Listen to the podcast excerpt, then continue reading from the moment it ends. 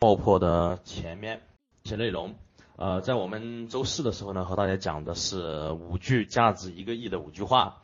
通过那五句话呢，让我们了解到了整个人行动的一个基本的法则。呃，然后呢，我们啊在透彻的讲解了四大激活欲望的核能因子，也就是人的欲望从那四大核心的方面，你就能够很好的去激活，让别人去行动。然后呢，嗯，在周五的时候呢，和大家讲了大量的案例，嗯，这些案例里面呢，通过这些案例和大家分析了如何把这四大核能因子，然后植入到这些案例里面的整个过程，并且呢，还跟大家讲呢，傻瓜式的呢九步。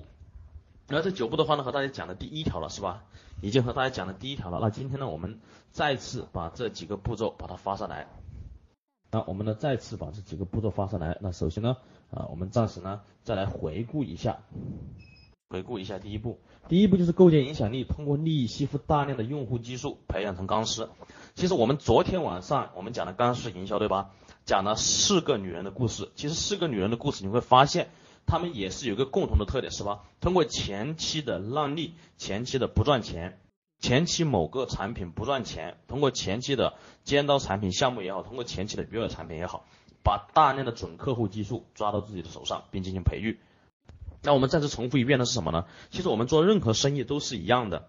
我们前面我们的目的是什么呢？我们前面做生意的目的不是为了一下子要别人去购买你多少产品，这个不现实。尤其在现在这个白热化竞争的这个时代。如果说一个消费者对你没有建立足够的信任，你没有足够激起他欲望之前，你不要试图去销售高价钱的产品，因为这个太难了。就算你的东西再好，也会无济于事。其实有的时候我们会发现一个很简单的道理，嗯，你假如说各位你们从来没有听过我讲课，你们也没有进入这个 VIP 会员，那我我很自信，我讲的东西绝对对你们有帮助。但是如果说现在有一个人去，跟你，你从来不知道我第一次见面他就给你塑造价值，然后说现在这里有个多么厉害老师的课程，只要六千八百块钱就可以来参加现场课程，你要不要来参加？各位，你们感觉你们来参加的几率有多高？对，而且给你推荐的这个人他也不认识你，只是初次见面去拜访，并且呢他是很厉害的人，销售能力很强的人，不会对吧？几乎为零。为什么这个销售功力这么强？而且产品这么好，还是卖不出去呢？各位，这是不是就回归到了什么？就回归到了我们自己平时做生意，对不对？我们自己平时做生意是不是也是自认为自己的产品很好，对不对？没有哪个人会搞一个自己什么垃圾的产品去卖。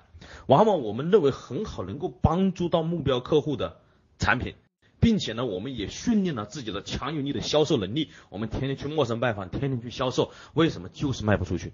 这是不是跟我们刚刚讲的这个道理是一样的？我告诉你，就算什么呢？就算学年，学年的销售能力其实很厉害。然后呢，他跟你根本就不认识，然后第一次跟你见面，他就试图销售一个六千八百块钱的课程给你。他把我的价值塑造的很好，这个时候你也不会报名的，你会认为这个人就是个傻瓜，我认都不认识你，你想骗我六千八百块钱，是不是这样？你会发现，再好的产品，再厉害的销售人员，再厉害的口才，你也很难卖出去。其实他这里面不是产品不好，也不是这个人的销售能力不行，是因为一开始你没有一个信任基础，光有信任基础也不够，因为你没有去激起他的欲望，所以说这个中间什么，中间就忽略掉了这些流程。而我们，我们所有经营生意，我们应该是什么呢？我们应该是两个升级器，两个升级啊，对客户进行两个角度的升级。第一个角度叫做信任指数的升级，另外一个角度叫做欲望的升级，两个角度的升级。所以说，这是我们这是我们经营生意要思考的两个方向。信任指数的升级是需要我们长期的去培育这个信任的过程，让他绝对相信我们这里能够给予他带来价值，绝对相信我们这里货真价实，绝对相信我们是为了他而服务的，而不是只想骗他的钱。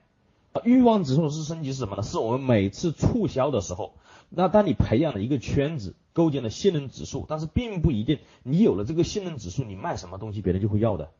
我我打个很简单的比方，就像我现在在这个 VIP 群里面，大家都对我有信任指数了，是吧？相信李老师能够帮助到我。但是如果说我今天我一扑上来就说，大家都相信我了是吧？现在呢，我一根棍子，我要卖给大家，大家要还是不要？我估计也没几个人要是吧？一百块钱一根的棍子，大家要还是不要？不要，是不是这样？对，你说你买根棍子干嘛？就算有信任指数，别人也不会要这根棍子，对不对？因为这里面没勾起你的欲望，你的欲望指数没有升级，所以说它是两条腿：一构建你庞大的圈子，构建你庞大的客户圈子，把客户圈子的信任度培育起来。然后你要卖东西的时候，你就必须要什么？你要必须要把它的欲望指数也要进行一定的升级。那我我我就打个很简单的比方，那如果说我卖棍子，其实其实在去年的时候卖过一轮是吧？很多人都要棍子，大家还记得吗？应该这里面有合伙人哦，很多合伙人都要买棍子的，我记得，是吧？还记得吧？很多合伙人都要都要买棍子，要找我买棍子。为什么很多合伙人都要找我买棍子？因为我做了一个欲望指数的升级的测试，很简单。我说我说，你看我跟陈老师经常都是久坐，而且不注意运动。腰酸背痛，并且呢，平时呢这个胃口也不好，然后老是呢人头晕，就是因为久坐不运动导致的。但是呢那天我们什么，别人去教了我们一个方法，是吧？教了一个方法，然后呢把这个方法告出来，那这个方法要配合一个什么呢？配合根棍子，然后把原理讲清楚。那这个比吃补品也好，比什么都要好很多倍，是吧？并且你直接可以在你的办公室，在家里面都可以通过一根棍子去锻炼。使你的身体恢复正常。你看现在陈老师吃饭也香了，以前一碗饭都吃不下去，现在一顿要吃几碗饭了，而且精力充沛，是吧？那我就通过几天这样的互动，那大家都认识到了是吧？认识到了这根棍子的价值，欲望起来了，马上感觉哇，这根棍子太值了啊！李老师能不能给我们也搞一根是吧？啊，参加见面会的会的时候，每个人发一根棍子，告诉我们怎么来做这个动作，是不是这样？这就是什么？这就是你，你必须要有欲望的升级，就是两个环节的升级。它缺一不可，是吧？而且你们看这两个环节的升级里面，是不是第一个就是什么？第一个你必须要有一个圈子，有一个基数，对不对？这个很重要。你就算你再有好的欲望升级，但是你没有一群一群人，你把它圈在这里，不能够形成一个影响的氛围，它是不是就很难？那我们再回过头，再回过头，我们再去看我们前面讲的案例。我们前面讲那个卖那个净水机，在镇上面卖净水机、饮水机的那个案例，他是不是就构建了一个行动的圈子？对，他是不是通过一个产品，通过免费领一个产品，你看完我的表演，你就可以免费领，然后把这些人圈到这个圈子里面都不走，是不是这样？他是不是形成了一个这样影响的圈子？那我们讲的陈老师帮助那个卖面膜的去设计，通过红包发红包进微信群。几百人的微信群，那是不是也是这个群就是一个圈子？各位是不是这样的？能够理解吗？那当然，我们前面还讲到过，通过一个 DM 广告去预热，预热告诉所有的商家，通过 DM 广告去预热告诉所有的商家，我们将举办一次大型的抢购会。其实这也是整个城市把这些商家圈到了一起，就相当于一个圈子。当然，这个商家圈到一起，由于由于他经常看到过 DM 广告。并且看到很多的商家已经上了报纸，是吧？提供的产品加入了这次抢购会，所以说他就会有一个这样的行动的氛围。当然，刚刚那个针对全程去发，它是广告公司。但是如果说你自己不是广告公司，你是开其他店的，那是不是什么？是不是你就必须首先你自己要建立你的客户圈子？不仅仅是建立客户数据库，客户数据库只是一个最基础的东西，你能够联系到他们。更重要的是，你要搭建一个这样的圈子，让你的客户进来。所以说，我们第一步就是什么？通过利益吸附大量的用户基数。那我们昨天晚上的课程也讲了，先是利，利益前置，你才能够吸引到人。因为当你别人不认识你的时候，他只有对利益感兴趣，就是利益好奇和恐惧，对吧？三大驱动别人的动力，当然你不能够给别人去制造太大的恐惧，也可以制造恐惧，这个无所谓啊。就是利益、好奇和恐惧，它能够就吸引一个人去了解。这是我们写标题的时候讲过，是吧？其实人性是共通的，好奇也是一样的嘛，是吧？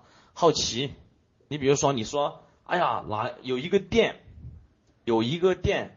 他的店里面来了一个什么？来了一个泰国的人妖在做表演，这是不是就很好奇了？是不是这样？这也是一样的，很多人都会去看。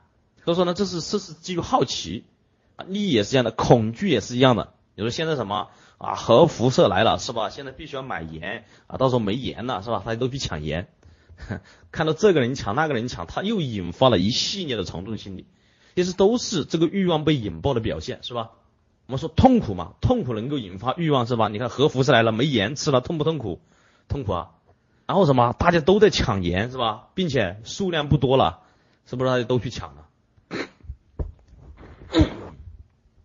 那最好的方式什么？最好的方式就是通过利益去吸附大量的人进入你这个圈子里面来，啊，这是第一步。然后呢，我们再看第二步是什么呢？和大家呢念出来。第二步呢是讲自讲故事，讲自己的故事或者讲成功的故事。呃，这个讲故事呢，其实其实这里呢，大家都要学会讲故事的能力。呃，讲故事其实其实其实销售就是什么？销售就是讲故事，营销就是讲故事。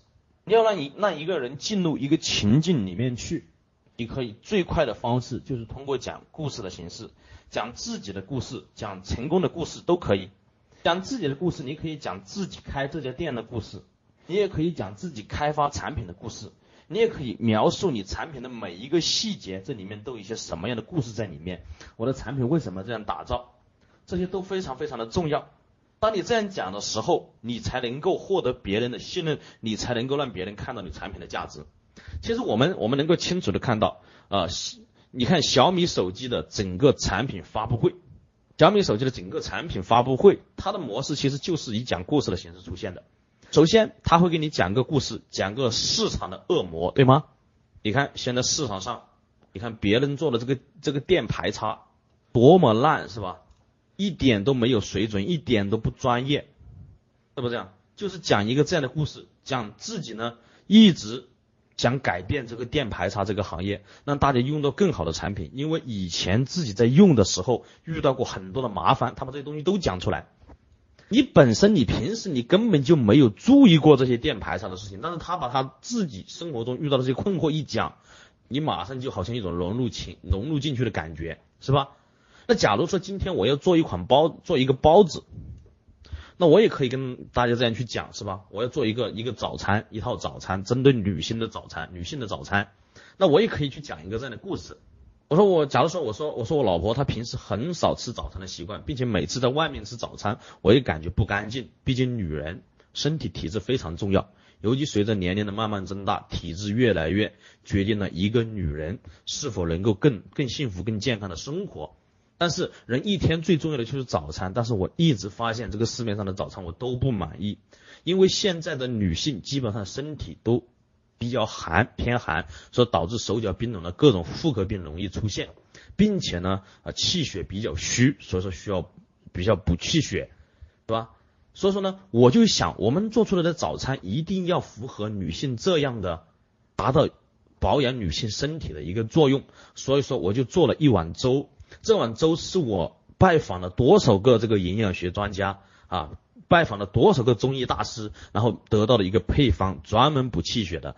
然后呢，我这里还一碗汤，这碗汤呢专门是由各种各样的药材、中药材熬熬制的，达到什么成分能够有效的驱寒。然后呢，配合我们一个营养的素菜包子，然后呢两个包啊一个包子一碗粥一碗汤，就能够解除女性吃早餐健康营养的问题，是吧？那我就讲一个，我为什么要做一个这样的包子？很简单，从我的老婆出发，我感觉所有的老公都应该好好的关爱自己的老婆，让自己的老婆吃上真正健康营养的早餐，是不是这样？那这个故事一讲出来，是不是瞬间感觉这个这个一套早餐不一样的？各位能够感觉到吗？是不是这样的？这就是讲一个故事出来，把你的产品，你的你为什么我要做这个产品？这就是讲自己的故事，对吗？讲自己的故事，那讲自己的故事还可以讲什么呢？还可以讲什么故事呢？还可以讲我这个包子的原材料是吧？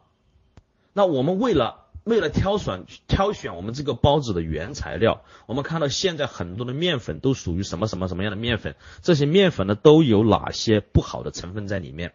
所以说我们做包子的时候发现，不管是包子的口感也好，还是包子的营养也好，都必须要用什么什么样优质的面粉。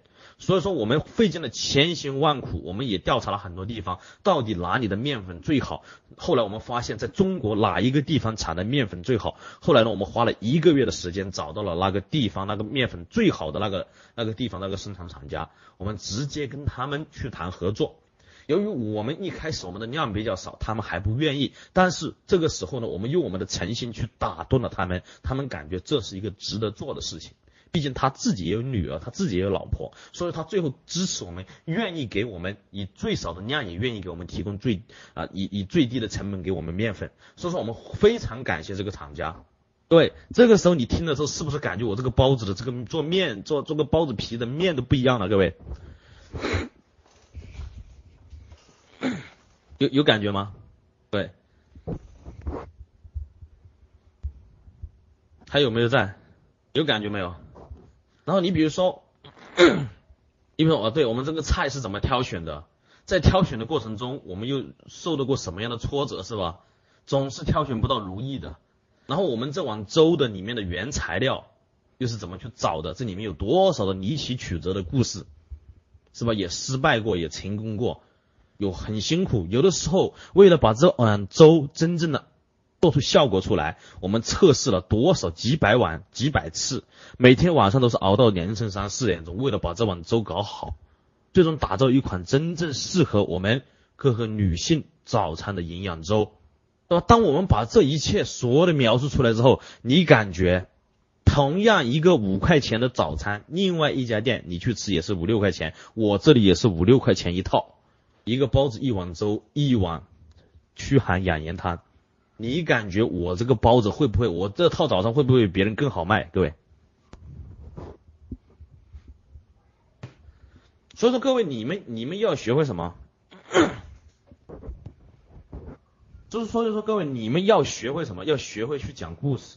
你的产品的每一个细节，你都要讲个故事出来，甚至你要学会当众讲故事的能力。很多人只知道讲自己的故事，不知道自己讲自己产品每一个细节所打造出来的故事。你会发现，当我讲这些故事的时候，你马上融入情境，你下一次吃早餐，你是不是就有欲望了，对吗？因为这里就讲述了什么？我刚刚讲的这个故事里面，是不是讲述了痛苦和梦想？是不是这样的？是不是讲述了痛苦？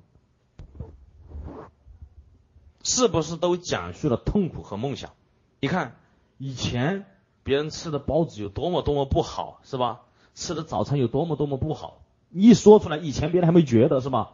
但是你一说出来，是吧？女性的体质本来差呀，寒性体质又重啊，是吧？又是什么？又是气血又虚啊。现在女人的这个身体越来越不好啊，并且得什么什么疾病率越来越高啊，是吧？都是因为没有一个好的早餐导致的，是不是这样？这就是把他痛苦给挖掘出来。但是痛苦的话有解决方案呢，很简单呢。我的包子，我的这个早餐一套餐，我就解决了这个。我是怎么解决的？我把这个细节描述一下，让你感觉特别真实啊，是不是这样？这就是我的这个套餐，就帮你实现了你的梦想，是吧？你有痛苦，然后呢，告诉你的梦想，最终吃到好的早餐是什么样子的？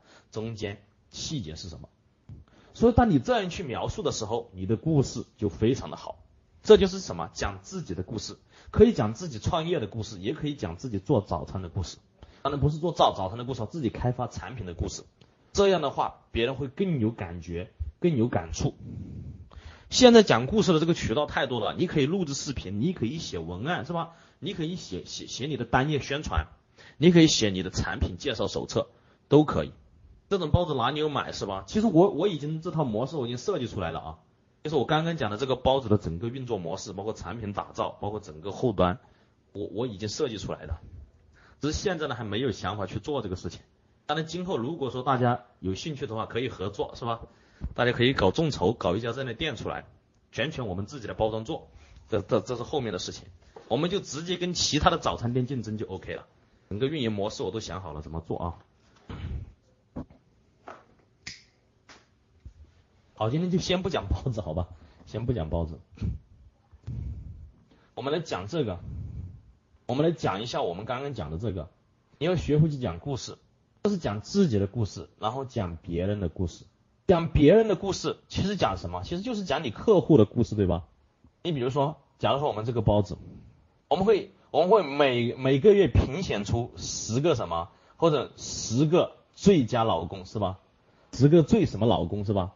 每天一清早就早早的排队为自己的老婆买早餐，是吧？然后呢买我们这个早餐，然后呢把他这个爱情故事描述一下，是不是这样？可不可以描述？那这个故事是不是又可以感染到一定的人？所以说你就讲你客户的故事，发生的故事，讲自己的故事。当你把这些故事一配备起来的时候，别人的欲望自然而然就起来了。那我我再打比方，那假如说你们是做广，你们是做广告策划，在当地做营销策划，做广告策划也是一样的，是吧？那你可不可以给你的客户去讲述一个故事呢？你说我们传统，我看到我们这么多广告广告店的老哦，这么多实体店的老板，生意经营越来越累，也没有很好的宣传渠道，只是用这些传统的店门广告在做宣传，然后呢做一些这样这样什么，大家都是达到骨折的促销活动。其实有的时候我看的心里也痛，我自己毕竟也是做过实体店，我的某个亲戚也是做实体店的，我就感觉大家都很累，大家的心酸我能够理解，但是又没有很好的办法。那我就为了让大家真的能够节省。更多的广告费用能够让大家的生意真正好起来。我一直在专潜心研究策划，我拜访了多少老师，我也学习过多少，是吗？并且呢，我已经小试牛刀，我做出了一个什么样的成绩出来，在这里面有多么的心酸。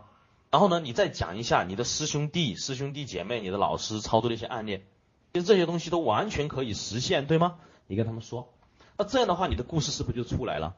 当你愿意跟你的客户去讲你的故事的时候，他们会因为你的这个故事而来支持你。这就是讲故事。好，各位明白了，明白讲故事的重要性了吗？所有营销的高手都是讲故事的高手，不是讲理论，就是讲故事。听了之后很有感觉，很有感触。那这个故事怎么去打造呢？故事其实就是痛苦的梦想。你告诉他你很痛苦，你告诉他。他未来要实现什么样的梦想？我已经帮你找到方法了。我如何帮你找到的？你把整个细节和你的整个找到这个过程的辛酸路程，你全部跟他讲出来，把你的使命提出来，是吧？然后你告诉他，谁谁谁已经得到了，谁谁谁已经得到了，这就是客户见证，是吧？并且把你的客户见证也写成一个完美的故事。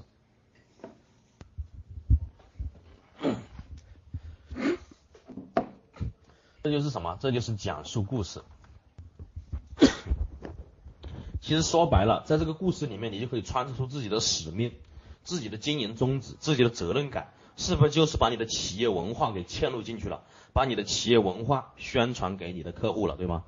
但是你不是说，哎呀，我们的使命是天天喊口号没用，我告诉你。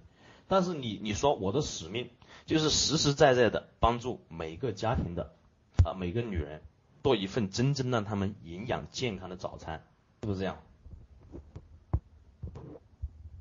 你你就把你的使命提出来了。我们做事的宗旨是什么？你把你的宗旨也从你的故事里面体现出来。我看到很多的实体店老板也有自己的企业文化，自己的店的文化。我感觉那都是吹，就是什么？甚至以前有人说，我认识一个土豪，哎呀，他说李老师，他说我在网站上面找了几个这个公啊这个这个公司的经营文化和使命，他说你帮我看一下，大不大气？各位你们感觉有用吗？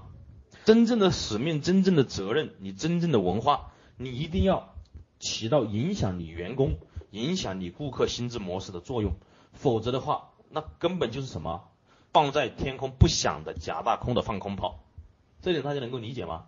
现在各位知道这个公司的文化、公司的理念如何去感染你的目标客户了，知道吗？现在明白了没有？现在明白了没有？要融入到你的故事里面去。啊，刚刚这个王小龙讲啊，故事怎么讲才能够影响客户？我刚刚不是讲了吗？描述痛苦吗？描绘梦想吗？然后你是如何帮他解除痛苦、实现梦想的吗？再没理解的话，我再和大家剖析一遍啊。第一步讲痛苦，我们前面讲过啊，就是几个激活欲望的核心因子啊。我打个很简单的比方，王小龙，你是做什么的呀？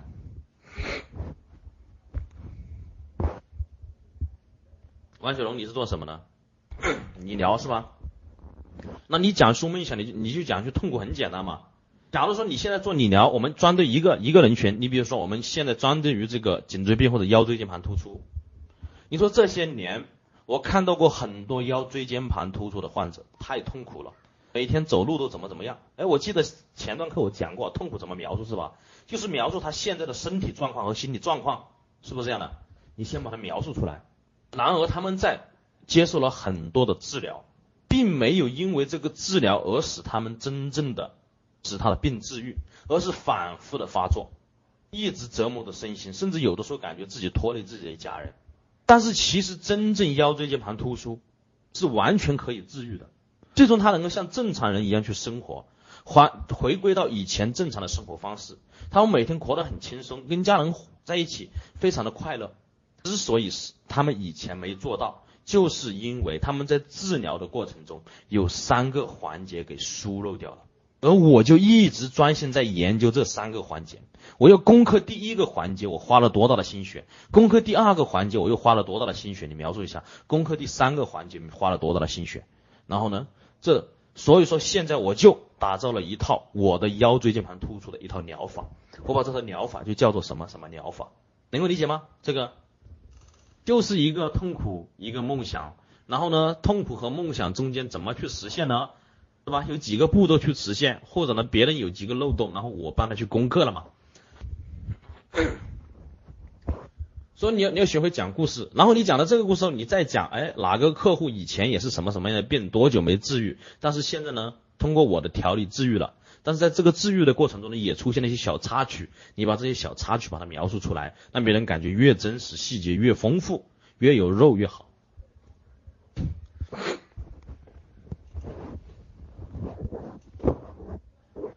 每一个每一个你都能让别人感觉你是在用心做的。假如说今天我做一套早餐系列，包子一个馒头，就是一个包子，一碗粥，一碗汤。这个包子的话，我都会搞个小纸袋装着。这个纸袋的整个设计工艺，我都会描述一下。其实早餐的话，我们除了吃之外，其实我们更多的是吃一种心情也很重要。我们知道营养、健康还有心情。那如何让你有一个愉悦的心情呢？我们知道，当你拿起你这个包子放在嘴里去咬下去的那一瞬间，其实你除了看到包子，你还会看到这个包装袋。其实这就会影响你心情的一个点。针对这个包装袋。我们征集了很多设计师，但是很多设计师做出来都不满意。直到有一天，有一个有一个一一个谁呢？啊，比如说我们就碰到了一个什么，比如说一个一个一个母亲或者一个谁是吧？我们看到了他在他的纸上绘制了他的一个什么什么图案，我们就发现这个真的能够给人的心情带来什么什么样的感觉，是吧？那这个时候我们把这个包装袋再进行描述一下，或者说你每个细节都要描述。然后你比如说当把这个汤汤装汤的这个瓦罐是吧？那我们可以描述一下，我们要找到一个很好的瓦罐。平时我们去喝汤的时候，用这个勺子去喝这个汤，总感觉这个表层的这个勺子去舀这个汤的时候还舀得到，但是下面的就舀不到了。我们就发现这个这个传统喝汤的这个瓦罐的这个勺子，它设计的不符合人性，所以说我们就重新设计了一下这个勺子。如何让你底下的汤也能够很好的舀到，是吧？每一个细节我让你感觉我在用心在做，明白吗？这样的话，我们是不是就这就是一个故事，对吧？因为你会发现你的产品的每一个里面，你都可以把痛苦和梦想说出来，对不对？你比如说，我拿个袋子，拿个袋子，然后呢，去包的这个馒头，这个包子去吃的时候，他本来不会去注意这个包馒头的袋子，对不对？但是你说一个不好的袋子就会影响心情。是不是这样？而心情是人好的心情是人健康的开始。这个时候是不是影响心情？是不是就是一个痛苦的点？对不对？他本来没关注到这个痛苦的点，但是你一说出来，好像是的，是吧？我拿个塑拿个薄膜塑料袋，然后呢包一个包子袋吃了多不好啊，对吧？但是我现在一份用心设计出来的一份具有艺术感的这个包馒头的这个图案的一个小纸袋，装着这个包子。是不是马上感觉自己心情都好了，是吧？多有品味，多有档次啊！是不是这样？各位能够理解吗？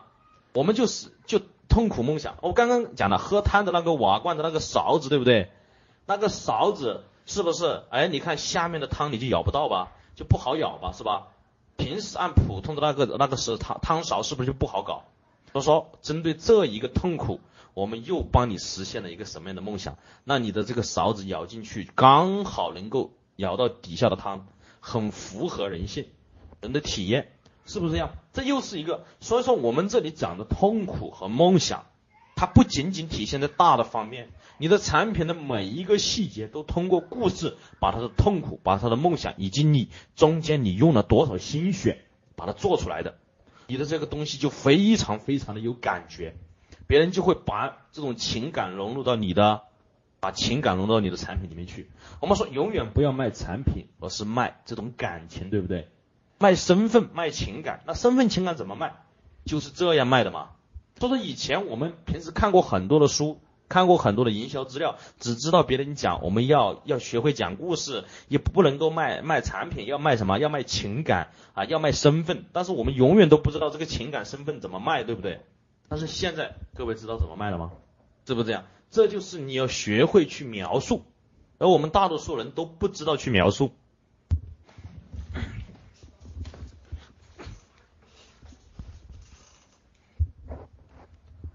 所以说，我想啊，就是其实刚刚听到这里，如果说大家能够理解透了我刚刚讲的这个讲故事，其实你基本上明白了一个品牌要如何打造了，打造品牌要如何打造了。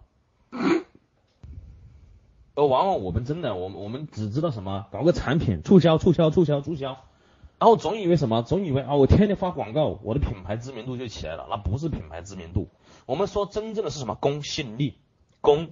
公众知道你，公众相信你，然后还有一个什么？还有一个影响力。我刚刚讲了，故事就能够形成很好的影响力，这是处于源自于产品的本身，对不对？说当你通过大量的基，通过这个基数把这些人抓进来之后，那把这个故事告诉他们，是吧？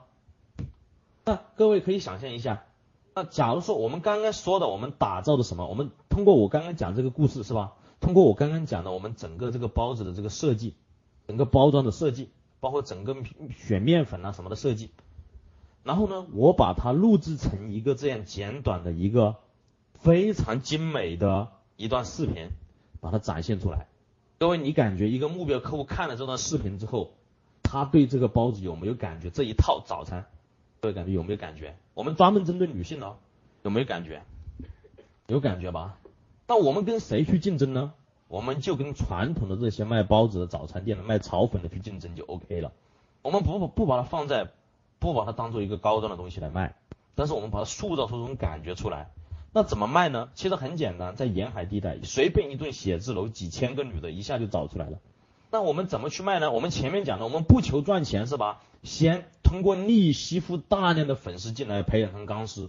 那假如说我们刚刚这个包子，我们要怎么卖？是不是就这么简单？那假如说我们整套打造出来，我们市场售价是多少呢？市场售价是八块钱，八块钱一套的早餐。但是对于普通的这个白领来说，八块钱还是贵了一点。他们的承受范围是在五到六块之内，五到六块。那我们完全可以做一个这样的事情，我们就做一个这样的早餐卡，早餐卡上面有一个独立的一个编码。然后我们通过鱼塘去免费送给这些什么？免费送给这些公司上班的白领，送给他们，他们只要关注这个卡上面的这个微信公众号，输入编码，基本上就激活了。他们下一次直接拿这个微信公众号的激活的这个这个码，他就可以来免费领取一个八块钱的一套早餐。这个别人还会要，还是会要的，对吧？各位，那我们就算。其实成本的话是不是很便宜？成本的话有可能三块钱就可以搞定了，有可能三块钱。那这样的话，我们送一千份出去，成本才多少钱？各位，送一千张这个东西出去，成本多少钱？大家算一下，三千块的成本，对不对？但是我们可以推送给一千个准客户在写字楼，然后呢，他们去关注的这一瞬间，激活的这一瞬间。就有这一段视频来介绍我们整个早餐，这是不是就给他讲故事？那是不是我们就前面通过一个利益点一推导出去，然后呢，别人就会进来，进来之后就得了解到了这个什么？了解到了这款早餐，这款早餐套餐的故事。那这个时候他就会来你的这个店来领取这一套早餐，在领取的时候，那是不是我们就我们我们昨天讲了是吧？领取的时候，我们说来了之后，第一次你不是要卖他多少东西，而是要么就让他无法抗拒的办一张卡，对不对？要么就是送他几张券，让他下一次来的机会。各位还还记得吗？我们上次讲过，对不对？是不是还记得？那这个时候来了之后，我们可以干什么呢？来了之后，可不可以跟他一个这样的主张？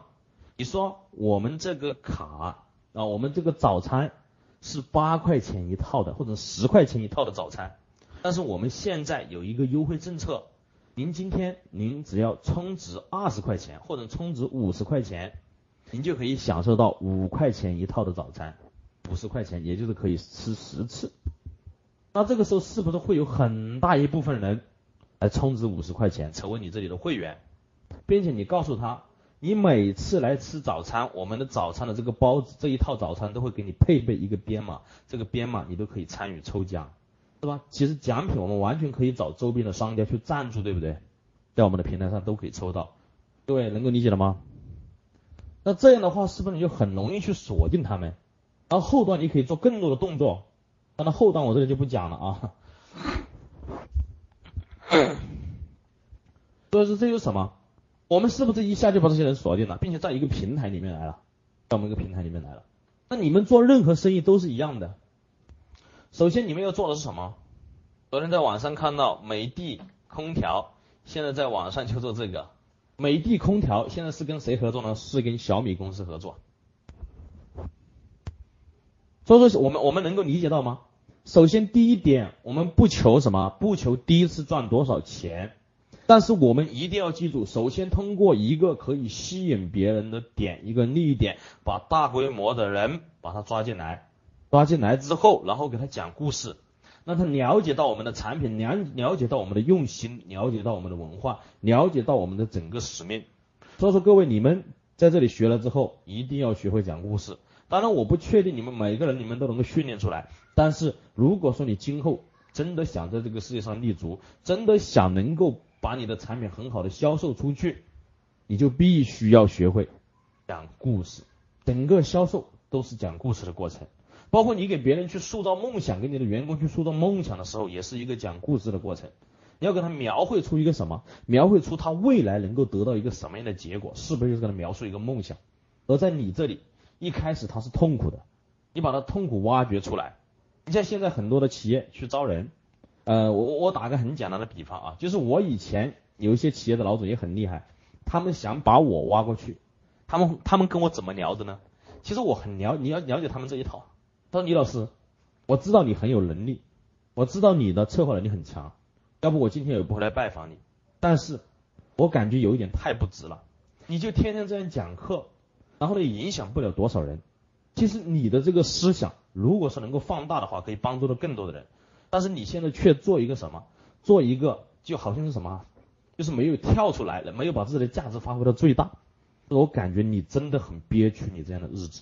我今天之所以跟你谈，就是因为我感觉我的这个平台能够帮助到你。你看，我们放眼全国，然后给你讲一个很大很大的蓝图，而我们合作只要经过几个阶段就行了。第一个阶段，你帮我解决什么问题？第二个阶段，我就可以帮你来达成什么目标？然后跟我谈这些。那基本上如果是扛不住的话，一下就会洗脑了，一下就感觉哇，不跟他合作不行，这一辈子。各位能够理解吗？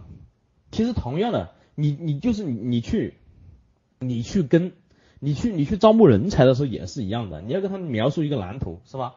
很多人是什么？很多人都是这样谈的，是吧？你什么职位啊？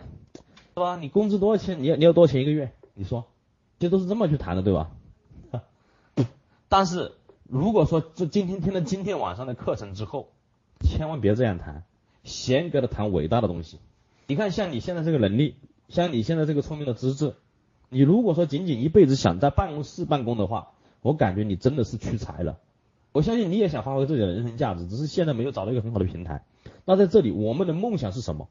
我们要做成一个这样的样子，而你如果是跟着走的话，你就能够今后成成就什么样的人生，过什么样的生活。你回去时候，你家你的父老乡亲对你什么什么样的状态，这样你愿意跟着干。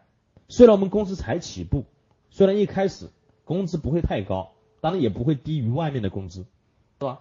但是未来我相信我们能够一起走出一番天地出来的。你就这样去描述，你就意意思就是什么？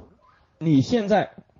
你这个，你现在你做的事情其实不是你的梦想，你现在是很痛苦的，是吧？你得不到别人的尊重，你在家里面没有面子，你没有关中耀祖，是吧？但是你在我这里，你未来就会成为什么样的人，过上什么样的生活？但是起步阶段的话呢，那我们先给你能够基础保障的工资，然后我们一步一步的走。第二步，我要带你做一个什么样的事情？第三步要带你做个什么样的事情？全部给你蓝图一规划，是不是这样？你的梦想就起来了嘛？所以说各位啊，所以说各位，你们现在能够理解了吧？很多时候我们只是什么没有说明白，我们看不透。其实很简单。你当你理解了人性之后，你就知道如何去去跟你的员工去谈梦想。凡是干大企业的，基本上都知道。其实他们他们没有学过，他们通过自己这么多年的经验摸爬滚打，他们知道这样跟别人谈话是有效的。你要他教你，他们也不知道怎么教，是吧？他们只知道什么事情要真心对待别人就行，大家一起赚钱嘛。哼 但是我们学营销的，我们就懂得分析出来。其实就是什么？其实就是先把你的痛苦给挖掘出来。那你不甘心现在的状况，一挖掘，我们前面讲过，有隐性的痛苦，有显性的痛苦，是吧？有的人感觉什么？有的人感觉自己不痛苦啊，但是你一挖掘他就痛苦了。有的人本身就痛苦，你就把他的我们说了痛苦挖掘出来之后，怎么放大、放大、放大再放大，是吧？放大，然后梦想呢？你告诉他未来将成为什么样子？你把它放大、放大再放大，那如何实现呢？我们一步两步三步，我帮你这样去实现，这就很清晰了这个路线，这就欲望就起来了，是吧？为什么有的老板，为什么有的老板你跟他聊了之后，你感觉欲罢不能的要跟他合作，就是因为他把你梦痛苦给激激活出来了，是吧？然后把你的梦想也点燃了，然后把步骤都给你讲好了，你只要跟着我干，一步两步三步，你你马上实现了，然后你回去考虑一下好吗？明天给我个答复，然后你躺床上你就睡不着了，是不是这样的？你躺床上一下就睡不着了，第二天你说老板我跟着你干，是不是这样？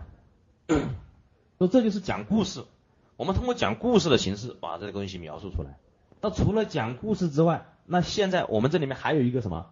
是不是还有还有更厉害的激起这个欲望？是不是还更厉害的呀？提欲望，模仿是吧？是不是模仿？假如是这个老板，他如果说还给你再加点猛料，他说你看我们这个平台，你看。现在已经进来的那个什么什么经理，他其实他的能力很强，他以前是什么什么公司的，他为什么愿意跟着我干？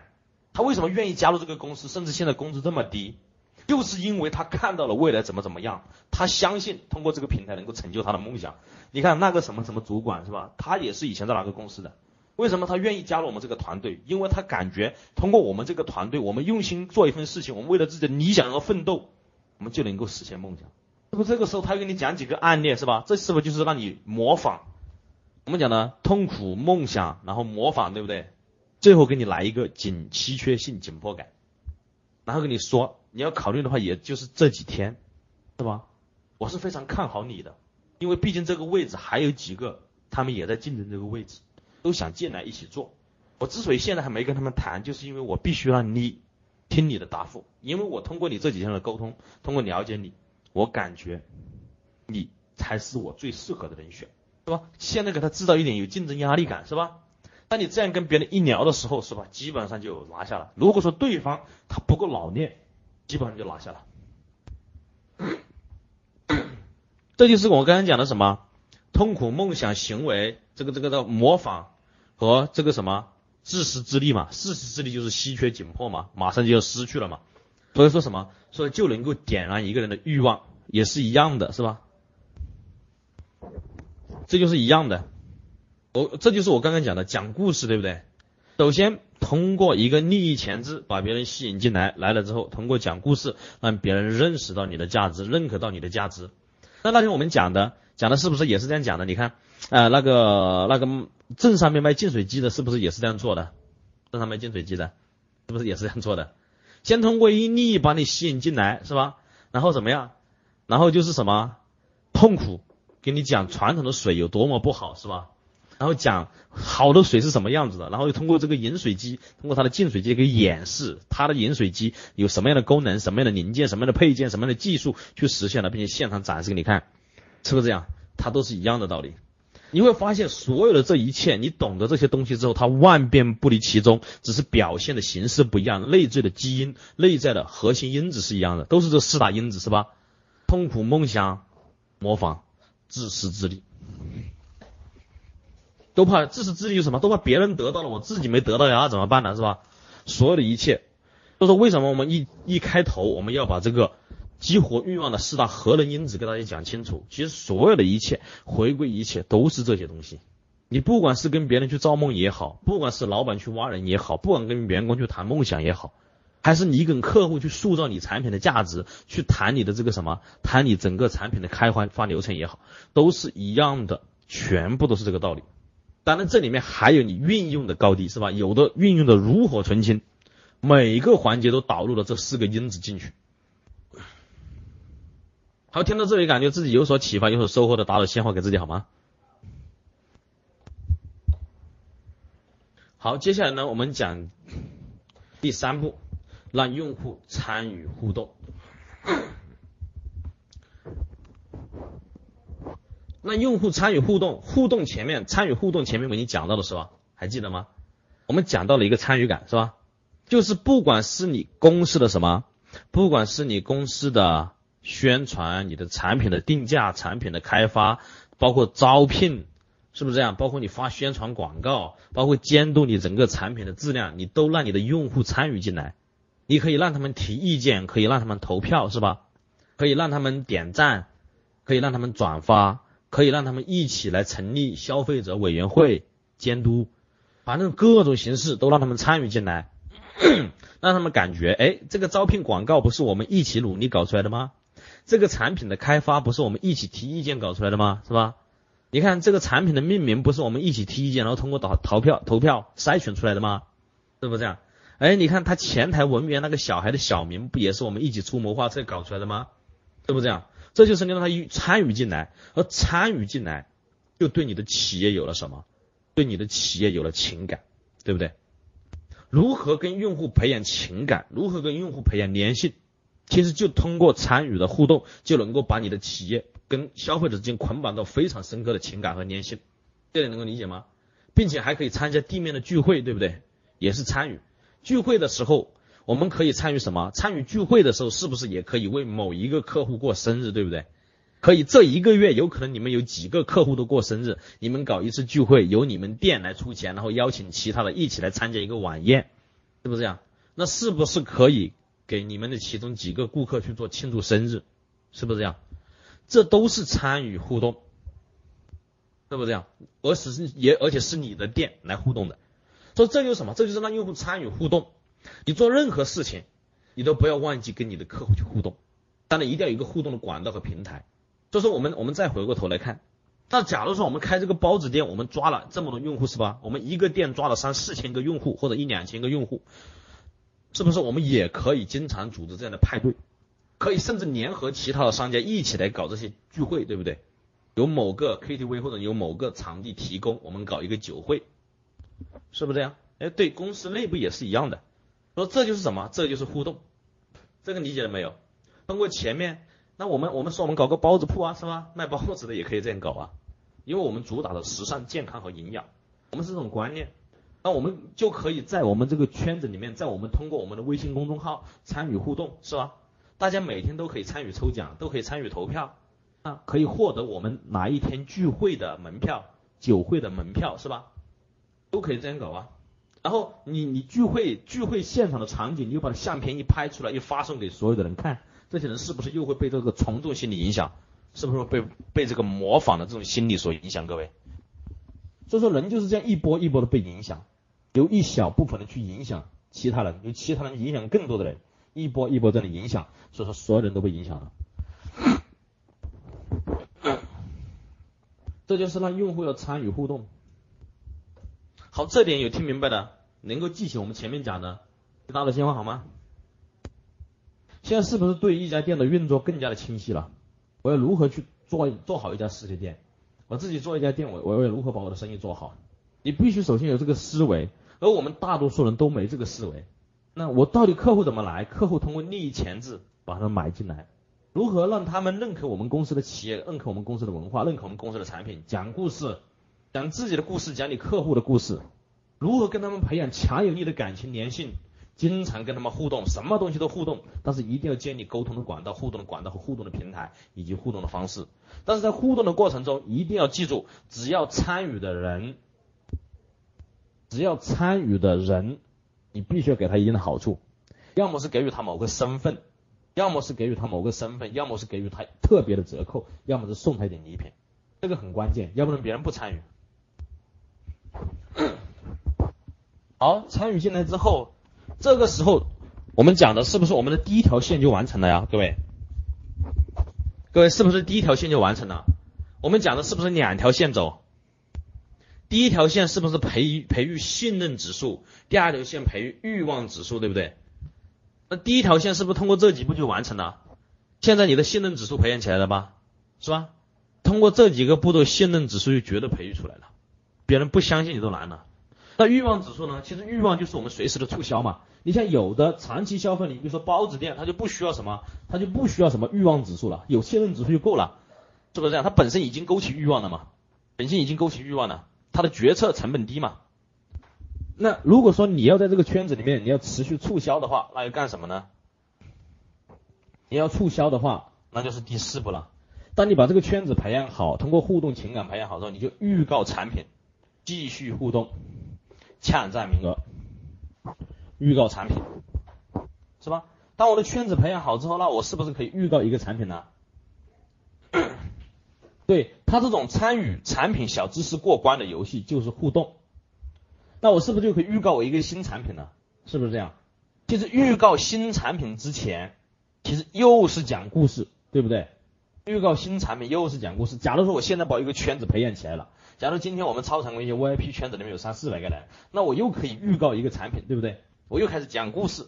我先讲故事讲什么？我就讲买棍买棍子，就是讲现在什么？现在讲我们这些人平时都是什么？缺少运动，很多办公室都缺少运动，对不对？我就开始讲故事，多么多么不好，是不是这样？那我看各位你们身体状况不适的打个一好吗？很多是吧？但是我要告诉各位一个好消息，现在我跟陈老师身体已经调养的很好了。这是不是什么？先痛苦，然后梦想。我们调养很好了，已经达到什么什么样的结果了？你们说那怎么调养的呀？我们说很简单，我们就是一根棍子加一套功法。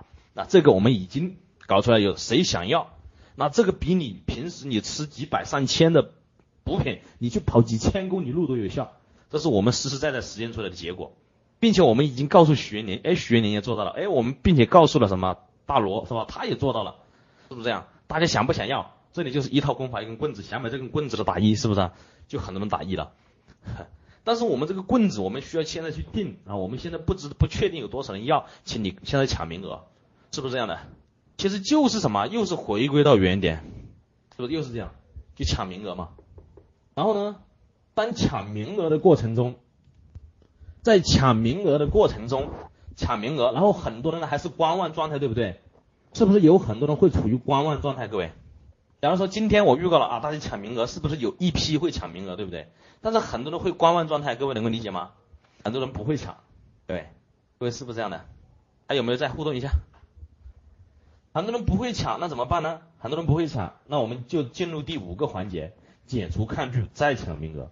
那我们再通过什么？我们第三天我们就公布一下，通过昨天啊，通过前天，我们那个棍子和整套功法已经有四十位伙伴报名了。并且呢，他们报名的理由很简单，然后我把这个理由讲一下，这是不是再次引发这个模仿从众心理，对吧？然而呢，有很多的还没有报名的伙伴心里提出了疑惑，这个东西是什么原理啊？真的能够帮助我们调养好身体吗？那所以说今天呢，我针对这些伙伴的疑惑，我再来解答一次，同时你今天还有机会可以报名，是不是这样？那这样的话，我把这个困惑一解答，是不是今天又有可能再有人报名？是不是这样？然后又过两天，又过两天之后，我又可以做一个这样的动作，我就做到第六步了。做到第六步，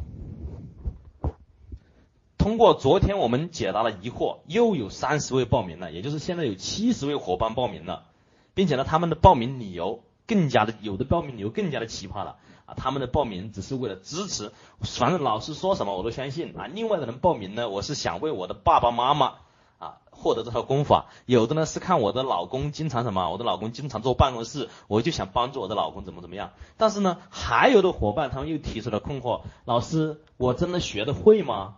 是吧？那所以说今天呢，我们针对这个问题能不能够学得会的问题，好不好学的问题做一个解答。我可以保证能够达到多长时间就让你学会，是吧？然后我再解答一下。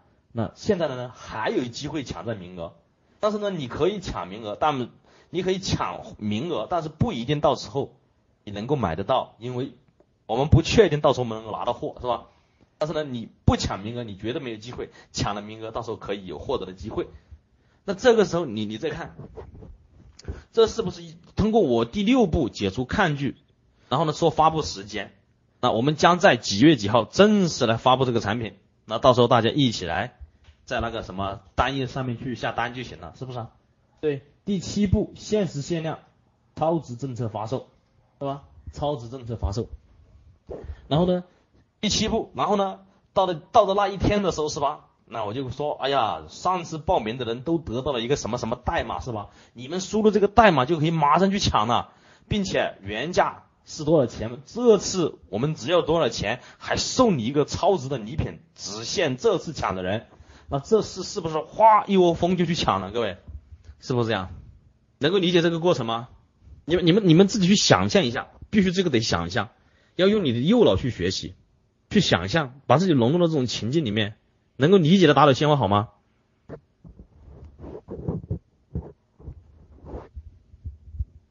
好，应该大多数人能够理解了啊，是吧？一次一下就抢到了嘛，是吧？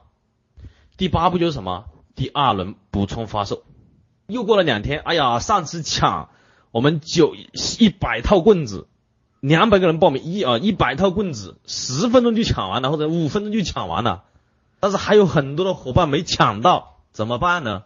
所以说我们将在明天再次补发三十公，请没有抓住机会的赶紧抓住机会。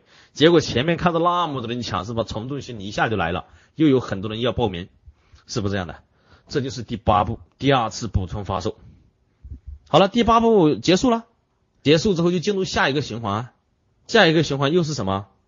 第九步，从第二步至第八步的循环，是不是一又是继续培育，又是继续讲故事，然后又是一步二步，然后一步步来，一轮一轮。因为当你越培育，你的前面的信任指数是不是够了？你后续你只要一轮一轮的发售就可以了。而且你像什么？你像这种卖包子的这种产品，这种套餐早餐的套餐，他都不要发售，对不对？他根本就不需要发售，他天天都要吃。只是你有的时候你推出一个什么样的活动，你比如说办一个什么样的卡的时候，或者推出一个什么新品的时候，是不是就可以？推出一个新品的时候，是不是就可以通过这个步骤来发售？各位，各位是不是这样的？能够理解吗？这个需要你自己去感悟整个流程。好，确认一下对。对这个欲望爆破能够理解的，你给自己送上一朵鲜花好吗？我看有多少人理解了。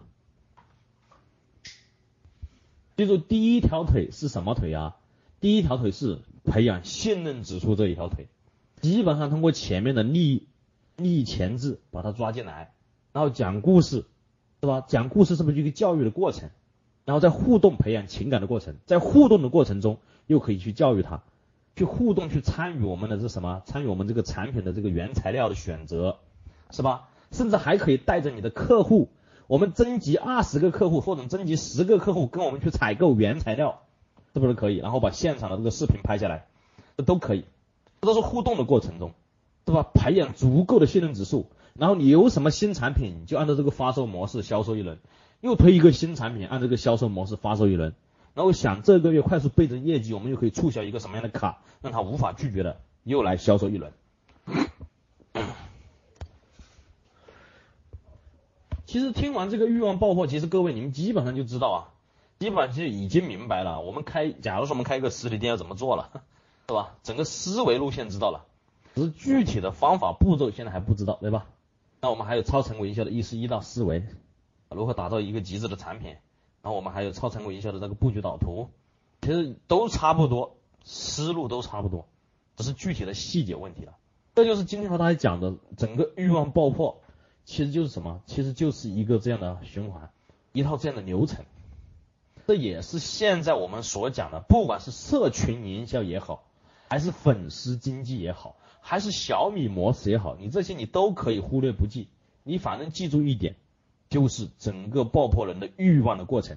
你不管是跟别人去造梦也好，还是介绍你的产品也好，还是给你的员工造梦也好，还是挖人也好，是不是都是这一样的？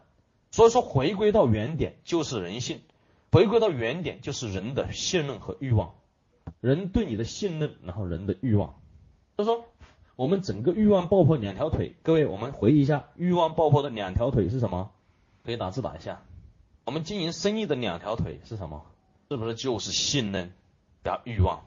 就是两个指数，你不断的向上推，不断的向上推，想尽一切办法让客户进来信任你，然后想尽一切办法把他的欲望推导上来。其实我感觉啊，通过这三三个晚上的课程。应该各位现在在大脑里面整个运作一个生意的思路，应该是已经很开阔了。在这个时代，我们说了，任何很多人讲商业模式，我可以告诉各位，不要去信那些高大上的商业模式，不要去相信那些高大上的商业模式啊。凡是一切以人为中心，你有了人，你就有有很多的模式可以做。这就是整个培育人的过程。我记得雷军讲过一句。别人问他，小米的商业模式是什么？小米的商业模式就是人。小米的核心资源是什么？他说小米的核心资源是米粉，先米粉再小米。各位你们看，皇太极一个卖煎饼果子的，现在已经估值十几亿了。卖煎饼果子的，卖卖卖煎饼的。北方北方吃煎饼比较多是吧？尤其我到山东这边来了，我一点都不喜欢吃煎饼啊，我喜欢吃米饭。但是这边都吃煎饼。是吧？这边都吃煎饼，很好吃，很香，他们都觉得很香啊。毕竟我是南方的，我不适合吃，不适应吃这边的东西。但是他卖煎饼的，他就是按照这种方式卖的呀，就是粉丝啊，打造一个好的产品，然后去讲故事，讲故事，讲故事，讲他的梦想，通过微信、微博把这些人导入进来，免费吃无所谓，前面是吧？是不是这样？他就是一个这样的模式，调研牛腩。是吧？是不是这样的模式？你像现在罗振宇是吧？逻辑思维卖书的，然后后面还卖月饼，也是通过他的视频作为一个鱼饵，吸引了大量的粉丝。所以一切回归到原点就是人，而回归到我们生意经营的原点就是信任和欲望，不断的推进他信任指数的升级，让他很相信你，不断推进他整个欲望的升级。你能够把这两个步骤把握的很好，你任何生意都好做。当然，前提是你的产品有没有打造好，就是我们讲的，就像我们刚刚讲的卖包子一样，是吧？专门为女性打造一套早餐，你有没有去用心的去打造？各位，你们看味千拉面，不知道各位有了解过没有？味千拉面有是吧？别人也是用心把自己的产品做好，做到极致。当然，这里我我我可以跟大家透露一点啊。其实也不是透露，其实早就跟大家讲了，只是大家没有串联起来。到底一个产品要如何去打造，才能够打造到极致？这个在超常规营销的一十一大核心思维里面，我在合伙人课程里面深度的去讲过这个东西。如何才能够打造到极致？如何超越用户的期望值？首先第一点，你必须要专专注，就是你专注一个行业，你不要去东想西想，个个都想搞，专注一个行业，然后简单。在这个行业里面找到一个需求，找到一个刚需产品，然后做的简单，你不要搞很多的产品出来，就几款特色产品，一款主导产品配几款特色产品，最简单，做的简单，你才能够好集中精力，你才好集中发力，你才好集中去描述和塑造。假如说你一百款产品，你都不知道怎么去描述，这是第一点。然后呢，第二点的话，你要超越用户的期望值，要超越用户的期望值，这个期望值它不好超越的。怎么打造极致的产品？到底怎么打造极致的产品？各位，极致所谓的极致，所谓超越用户期望值的产品，它是比较出来的，是用人的比较心理。我说了，小米它为什么别人感觉它打造的极致？它就是把几千块钱的智能机，三四千、四五千的智能机的这个什么，它当做什么？它当做千元机来卖，百元机来卖，这个是不是就极致了？各位，在这个一对比下来，是不是就极致了？各位？能够理解吗？它是对比出来的。就是我说了，看你跟谁去竞争的问题。卖煎饼果子，你说这个这个皇太极卖煎饼果子，他是跟谁竞争呢？他是跟这些推车的小摊贩竞争，因为他他感觉到这个北方卖这个煎饼，很多挑着路边摊的挑个担子也能够卖出去，然后有的推个车摊煎饼，他也能够卖出去，而且生意好的很。那如果说我现在我不比他们贵多少，甚至不贵，我打造的每个环节打造很好，然后我来卖，你说它能够卖出去吗？那肯定能够卖出去啊，是不是这样？所以说就是看什么叫做打造到极致，什么叫做超越用户的期望值，这就叫超越用户的期望值。我们刚刚讲了，打造一个极致产品，首先第一个要专注一个行业，简单来做，做一到几个产品，然后集中精力来做，超越用户的期望值，你就跟谁去竞争？你不要跟那些高大上的东西去竞争。你说味千拉面，味千拉面，我了解过它整个的制作流程。他选择什么样的骨头去炖汤，炖多长时间会出味，然后他一碗面做出来之后，他这个面放在这个水里面要煮多长时间才有够劲道舀起来，然后他整个配料要怎么做，并且他一碗面要端到台面上来，他要经过几轮的试吃，每一次一次就淘汰一批，先由自己的试试吃员试吃，然后由他们公司的高管试吃，然后由所有的员工试吃。然后满选，通过 A、B、C、D 筛选，然后呢，再由自己的客户去试吃，组织试吃大会，然后最终挑选出一款最好吃的面，把这个口味打造好出来，然后闻着这个面的香味都想吃，是不是这样？然后什么呢？然后他的碗碗是做成这种古董形式，因为他的老总他专专门专门收藏这种古董用品，他就敢做出这种风味出来，包括他的筷子什么都去这样去做，就一碗面，然后他的这个面是跟跟哪里的面竞争呢？是跟五星级酒店，他让普通的老百姓能够吃到五星级高端的面，但是他只卖老百姓的价钱。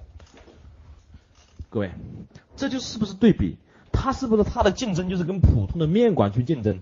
所以说，对于普通的面馆来说，他是不是是极致？各位，各位能够理解吗？就是解决你跟谁去竞争的问题。我上次讲的，我帮那个什么做那个机油的做策划是吧？他以前是跟各大品牌的机油去竞争。但是他现在是什么？他跟汽车保养去竞争，整体性能提升去竞争，整体性能提升一次需要六千块钱，但是他这个什么一年时间只要一千一千多块钱，并且送一年的机油，这样他的竞争力就很大。所以说就看你跟谁去竞争，这就决定产品极致。好，竞争之后，然后接下来什么呢？接下来要去解决用户的痛点，解决用户的痛点，就在他使用的过程中。我们现在是不是已经通过什么？通过一对比，是不是就什么？是不是就解决了竞争的问题了？那么别人感觉超越预期了，是吧？你比如说煎饼果子，跟那个地摊上啊，这个摊贩上的一竞争，他是不是就超越预期了？光超越预期还不够，他还要什么？还要解决用户的痛点。什么痛点？所谓的痛点就是什么？无非就是不方便嘛，把不方便的变方便，把复杂的变简单嘛，把麻烦的变得不麻烦嘛，这是不是就是痛点嘛？是吧？你不方便，复杂。你钓鱼牛腩，你像钓鱼牛腩，它的那个网，他知道平时呃我们都喜欢牛腩，吃完之后他说很多人喜欢喝汤嘛，喝那个汤，但是喝汤的时候那个碗他就精心的设计过了，因为这里面在喝的时候有些地方不方便。首先第一点不方便，你碗太重，它端起来不方啊；碗太薄，碗太厚，喝汤的时候这个嘴唇就容易漏汤。不知道各位有过没这样的感觉没有？你喝汤的时候，然后喝急了，这个汤从嘴边漏出来了，还去擦嘴巴，甚至有的时候漏到衣服上了，有这种感觉没有？这就是不方便嘛。所以他就想，哎，这个喝汤的过程不方便，但是呢，他测试发现，这个这个这个碗如果是很薄的话，他就喝汤，他就不会流出来。但是呢，他又想到了，如果说这个碗太薄，拿在手上就没手感，轻飘飘的，没那种质感，感觉不好。所以他就设计了这个碗的下面三分之二比较厚，上面三分之一比较薄。哎，这样一设计是不是就方便多了？然后呢，他感觉平时这个端这个汤碗的时候有一点滑，所以他在那个端碗的位置，他把你凹下去一点，适合你大拇指抠进去。然后有的时候我们喝的时候，你喝汤的时候，它汤里面那些渣什么东西都跑到你鼻子上面来了，跑到你嘴唇上面来了。他就把那个后面那一节碗把它做高一点，它碗不是平的，你喝的时候，你可以把这个什么，把它推到前面一点，它就不会掉到你什么，掉到你嘴上来。这是不是解决用户不方便的问题？你比如说小米的电视机，我们平时找遥控器很难找，是吧？但是它的很简单，它在电视机上面做个按钮，你只要一按，那个遥控器就报警，那是不是很容易找到遥控器？就是在你超越用户预期的同时，你还要找到你每一个环节用户在使用的过程中有哪些地方不方便，有哪些地方比较复杂，有哪些地方比较麻烦，或者有哪些地方他想获得一个什么样的价值，但是没获得到。你像我，我以前在合伙人里面讲过一个卖这个什么蓝牙耳机的偷拍器，蓝牙耳机的偷拍器就很简单，卖的很火。它也是解决了一个痛点，就是很多的男生，很多的男人拿着手机看到美女就想去拍一下，但是呢，你对着这个美女拍的时候好意思拍吗？不好拍，对吧？那怎么拍？很简单，你侧面对着她，你就可以拍，因为在你的蓝牙上面，戴着耳朵的蓝牙上面，上面有个摄像头，你侧对着那个美女，然后你看着手机，你可以拍，这是不是就解决了一个什么？解决了一个不方便的问题，各位，这是不是就是个痛点？我说了，把复杂的变简单，把不方便的变得方便，把麻烦变得不麻烦，这就是解决用户的痛点。所以说，当你超越用户预期的时候，你跟谁解决、跟谁竞争的时候，你还把这些痛点给解决掉，并且把每一个环节都挖掘。有的什么，有的它没有明显痛点的，我们说了，还要挖掘出痛点来，对不对？没有痛苦，挖掘痛苦，还记得吗？没有痛苦，挖掘痛苦，还记得吗？前面，你比如说他拿着那个包子去吃的时候，本来。本来什么拿着包子那个纸，拿着包子的那个包装纸，他不会去在意。但是你说影响人的心情，对吧？你说我们特意设计了一款这样的纸，这个包装出来了，这是不是也是什么？帮他解决了问题，挖掘了一个痛苦，然后帮他解决了这个痛点。现现在各位能够理解了吗？好，这是我们讲的打造极致产品的第二个环节。那打造极致产品的第三个环节是什么呢？打造极致产品这三个环节就是增加它的附加值。达到极致产品的第三个环节就是增加它的附加值，附加值就包括了你延长它的什么？延长它的质保时间，延长它的使用时间，延长它的什么退换时间，这就是附加值。获得更多的礼品赠送，还还可以获得抽奖的机会，还可以获得旅游的机会，还可以消费，还可以送蛋糕，是吧？这是不是就增加它的附加值？但如果说你说我们一个产品按照我刚刚讲的这几点打造，是不是对于你的客户来说，这就是一个极致的产品？对，第一点专注于这个行业，简单的几款产品，用心去打造，找到你的竞争点，超越用户的预期值，找到他的痛点，增加他的附加值，这是不是就一个产品就完美的产品就打造出来了？当我们把这个产品打造出来之后，然后我们再运用这种欲望爆破的方式，是吧？通过一个愉悦的产品把别人吸引进来，吸引进来之后讲故事，把我们整个产品的这解决痛点的故事全部把它讲给他听，讲给他听之后，然后呢，然后让他什么？让他充值，是吧？你让他交更少的钱，获得更多的价值，成为你这里的会员，是不是？或者说他不充值成为你的会员，你一定要前面几次送他几次超值优惠卡，让他下一次要来的机会。是不是这样？然后来了之后进入什么？完全进入你的整个沟通平台、沟通管道，不管是微信公众号还是论坛也好，啊，还是 QQ 群也好，还是微信群也好，还是地面会议也好，一定有一个沟通的管道。然后长期互动互动，然后推出新产品的时候就来一轮欲望爆破，对吧？推出新产品的时候来一轮欲望爆破，或者搞一个活动的时候，前面一开始就是开始预告，开始互动，开始预告，来一轮欲望爆破。那一个月搞两轮是吧？一年搞几轮大型的，那是不是你这个店就会做的很火？怎么没有鲜花呀？讲了这么多，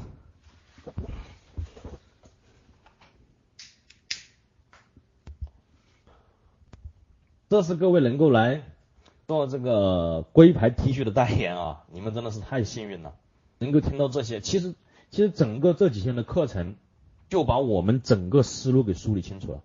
我我在当时各位的进来的时候，我不是说过吗？你们学了很多的营销策略、营销知识串不起来。各位现在是不是感觉可以有思路串起来了？对，但是这里面串起来，你千万不要幻想我我马上就能够打造一套东西出来。极致思维学了一个多月都没做好是吧？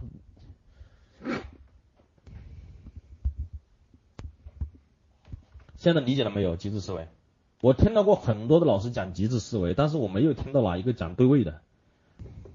其实我们要想超越一般的做营销的，我们真的很简单。当你把这些东西你把它理解清楚之后，你的思维梳理清楚之后，真的很简单。只是只是在做的过程中，虽然我们说整个营销的思路梳理清楚了，但是还是需要人去做，细节就需要你去不断的完善，不断的测试，总有测试的过程。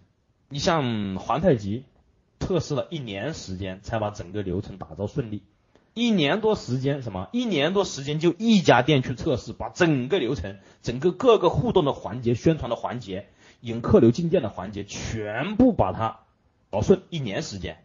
但是到第二年的时候，哗啦哗啦哗啦哗啦，到处开分店，各位明白吗？有可能你我们刚刚讲，虽然只有几天晚上的课程，但是你把它整个摸顺，有可能需要几个月、半年甚至一年的时间。但是只要你把这套流程一打造顺利，后期就是什么？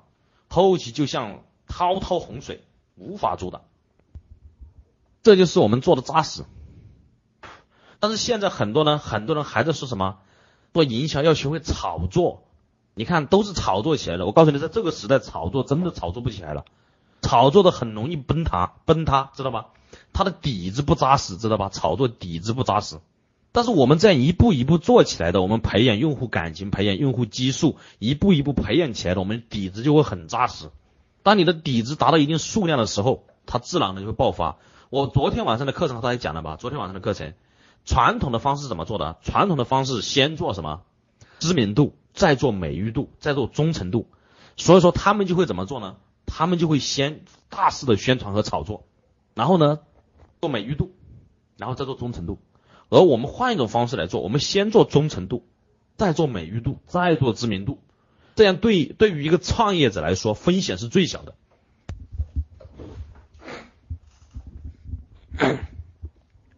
风险是最小的，先做忠诚度，再做美誉度，再做知名度，先让所有的客户通过你的互动，通过你的培育，让他对你很忠诚，然后一步一步对外扩散，一步一步对外影响，以中心出发，以点带面。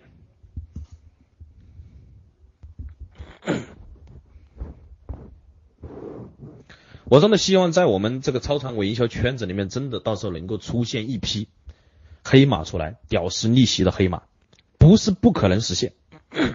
只要我们把这些东西思维给理顺畅了，真的是完全有可能实现的，就是怕你的思维没理顺，很多人的思维是乱的，很浮躁的。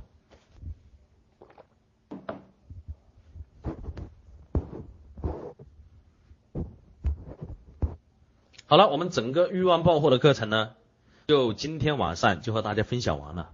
如果说感觉通过这个欲望爆破课程的整个学习，你感觉自己收获很大的，感觉自己提升的，你就为我们所有的人都献上鲜花好吗？那好，那就结束我们今天晚上的分享，然后在音乐声中结束今天的分享。那我们呢，啊，再再等一下下周三的课程分享，好吗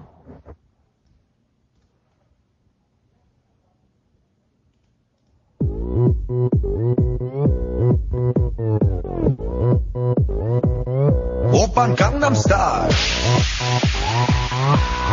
Gangnam Style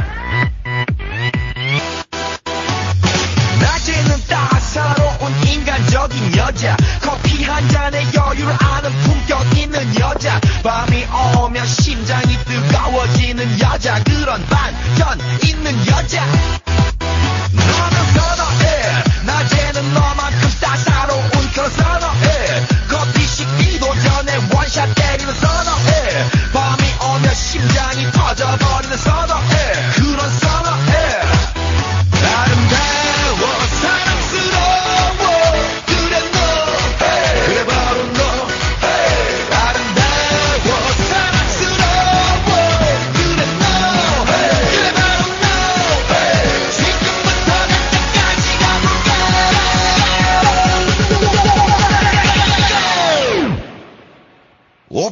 I'm Star.